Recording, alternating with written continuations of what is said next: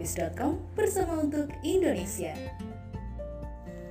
Hai Sobat Holopis, balik lagi saya Ronald Steven nih di program andalan kita Yakin Cabi atau Baca Berita. Sudah ada beberapa berita yang saya siapkan khusus untuk Anda para Sobat Holopis tentunya ya. Langsung aja kita ke berita tekno dulu nih. WhatsApp hadirkan dua fitur baru yang diklaim lebih aman.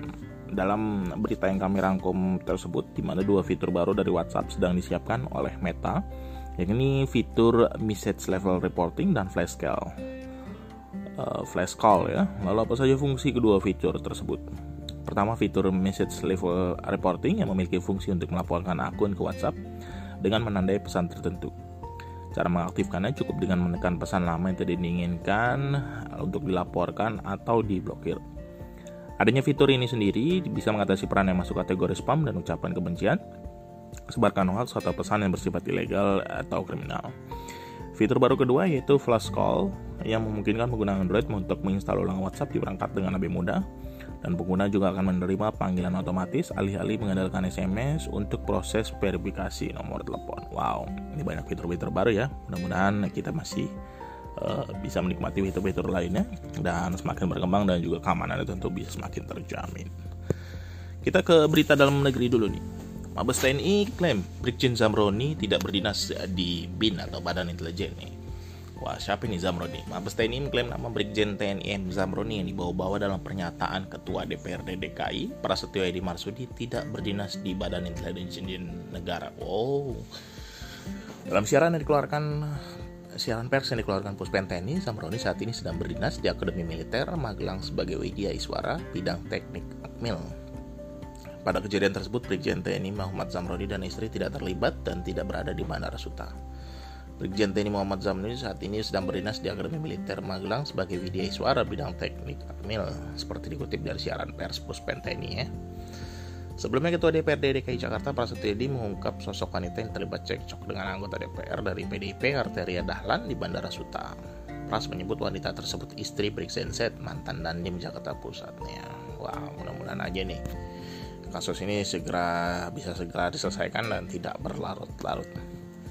Kita masih dari unsur militer nih, viral oknum Polantas dan TNI baku hantam di Maluku. Ini kronologinya. Video aksi saling jotos oknum polisi dan anggota TNI di Maluku viral di media sosial. Bangku Atam terjadi diduga karena anggota TNI tidak terima keluarganya ditilang oleh polisi.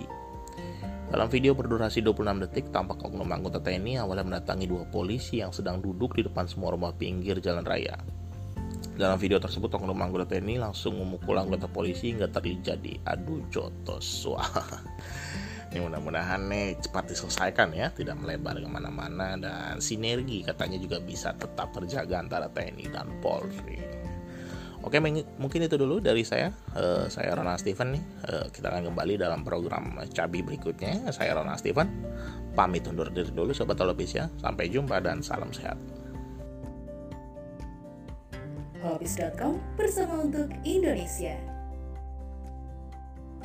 Halo, apa kabar Sobat Holopis? Presiden Jokowi mengklaim kondisi APBN di masa pandemi saat ini sudah memiliki beban yang terlalu berat. Dengan kondisi sulit yang seperti itu, menurut Jokowi, peluang investasi menjadi pengurang beban biaya yang harus ditanggung negara di masa pandemi.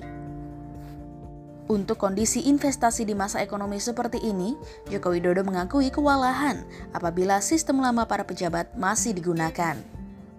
Dengan adanya upaya perizinan, Presiden Jokowi mengatakan bahwa itu merupakan salah satu bentuk pelayanan pemerintah terhadap investor. Jokowi menilai kehadiran para investor sangat berdampak pada pertumbuhan ekonomi Indonesia. Kita lanjut ke kabar berikutnya.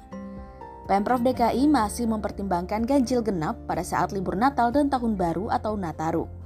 Wakil Gubernur DKI Jakarta Ahmad Riza Patria mengatakan, Dinas Perhubungan DKI Jakarta masih mempertimbangkan penerapan pemberlakuan pembatasan kegiatan masyarakat atau PPKM level 3 pada tanggal 24 hingga 2 Januari 2022. Pembatasan pada saat Nataru seharusnya menjadi perhatian semua pihak, khususnya semua unit usaha.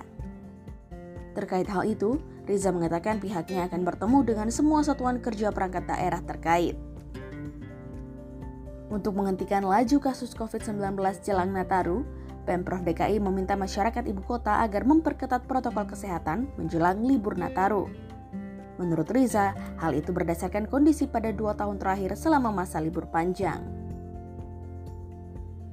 Kita lanjut ke kabar pandemi dari luar negeri. Uni Eropa diperkirakan dapat melewati jumlah 2 juta kematian akibat COVID-19 pada Maret 2022. Hal tersebut diperingati oleh Organisasi Kesehatan Dunia atau WHO. Direktur Regional WHO untuk Eropa, Dr. Hans Henry Klug mengatakan, kita semua memiliki kesempatan dan tanggung jawab untuk membantu mencegah tragedi yang tidak perlu dan hilangnya nyawa. Para ahli setuju perlunya ada usaha lebih ketat sebelum banyaknya jatuh korban. Saat ini, Eropa sedang menuju gelombang keempat pandemi COVID-19 yang menyebabkan benua tersebut kembali melakukan lockdown dan pembatasan kegiatan. Pada minggu lalu, kematian akibat COVID-19 perharinya di Eropa mencapai angka 4.000 kematian. Jumlah tersebut merupakan dua kali lipat lebih besar dibandingkan angka kematian di akhir September di Uni Eropa. Sementara itu, kematian kumulatif di 53 negara Eropa telah melewati angka 1,5 juta. Menurut model Institute for Health Metrics and Evaluation, virus corona telah menjadi penyebab utama kematian di wilayah tersebut. Kita lanjut ke kabar berikutnya, kali ini bagi Anda yang suka menggunakan aplikasi WhatsApp. Dua fitur baru dari WhatsApp sedang disiapkan oleh Meta. Fitur tersebut yaitu Message Level Reporting dan Flash Calls. Lalu, apa saja fungsi kedua fitur itu? Yang pertama, fitur Message Level Reporting yang memiliki fungsi untuk melaporkan akun ke WhatsApp dengan menandai pesan tertentu.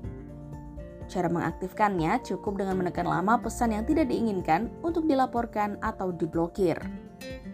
Adanya fitur message level reporting, pengguna WhatsApp bisa mengatasi pesan yang masuk kategori spam, ucapan kebencian, sebaran hoaks, atau pesan yang bersifat ilegal atau kriminal. Fitur baru yang kedua yaitu flash calls, yang memungkinkan pengguna Android untuk menginstal ulang WhatsApp di perangkat dengan lebih mudah. Pengguna juga akan menerima panggilan otomatis, alih-alih mengandalkan SMS untuk proses verifikasi nomor telepon. Fitur-fitur tersebut diklaim lebih aman karena semua hal dilakukan hanya dalam satu aplikasi tanpa pakai aplikasi pihak ketiga. Itu dulu rangkuman berita dari saya. Salam sehat untuk kita semua holopis.com bersama untuk Indonesia. thank you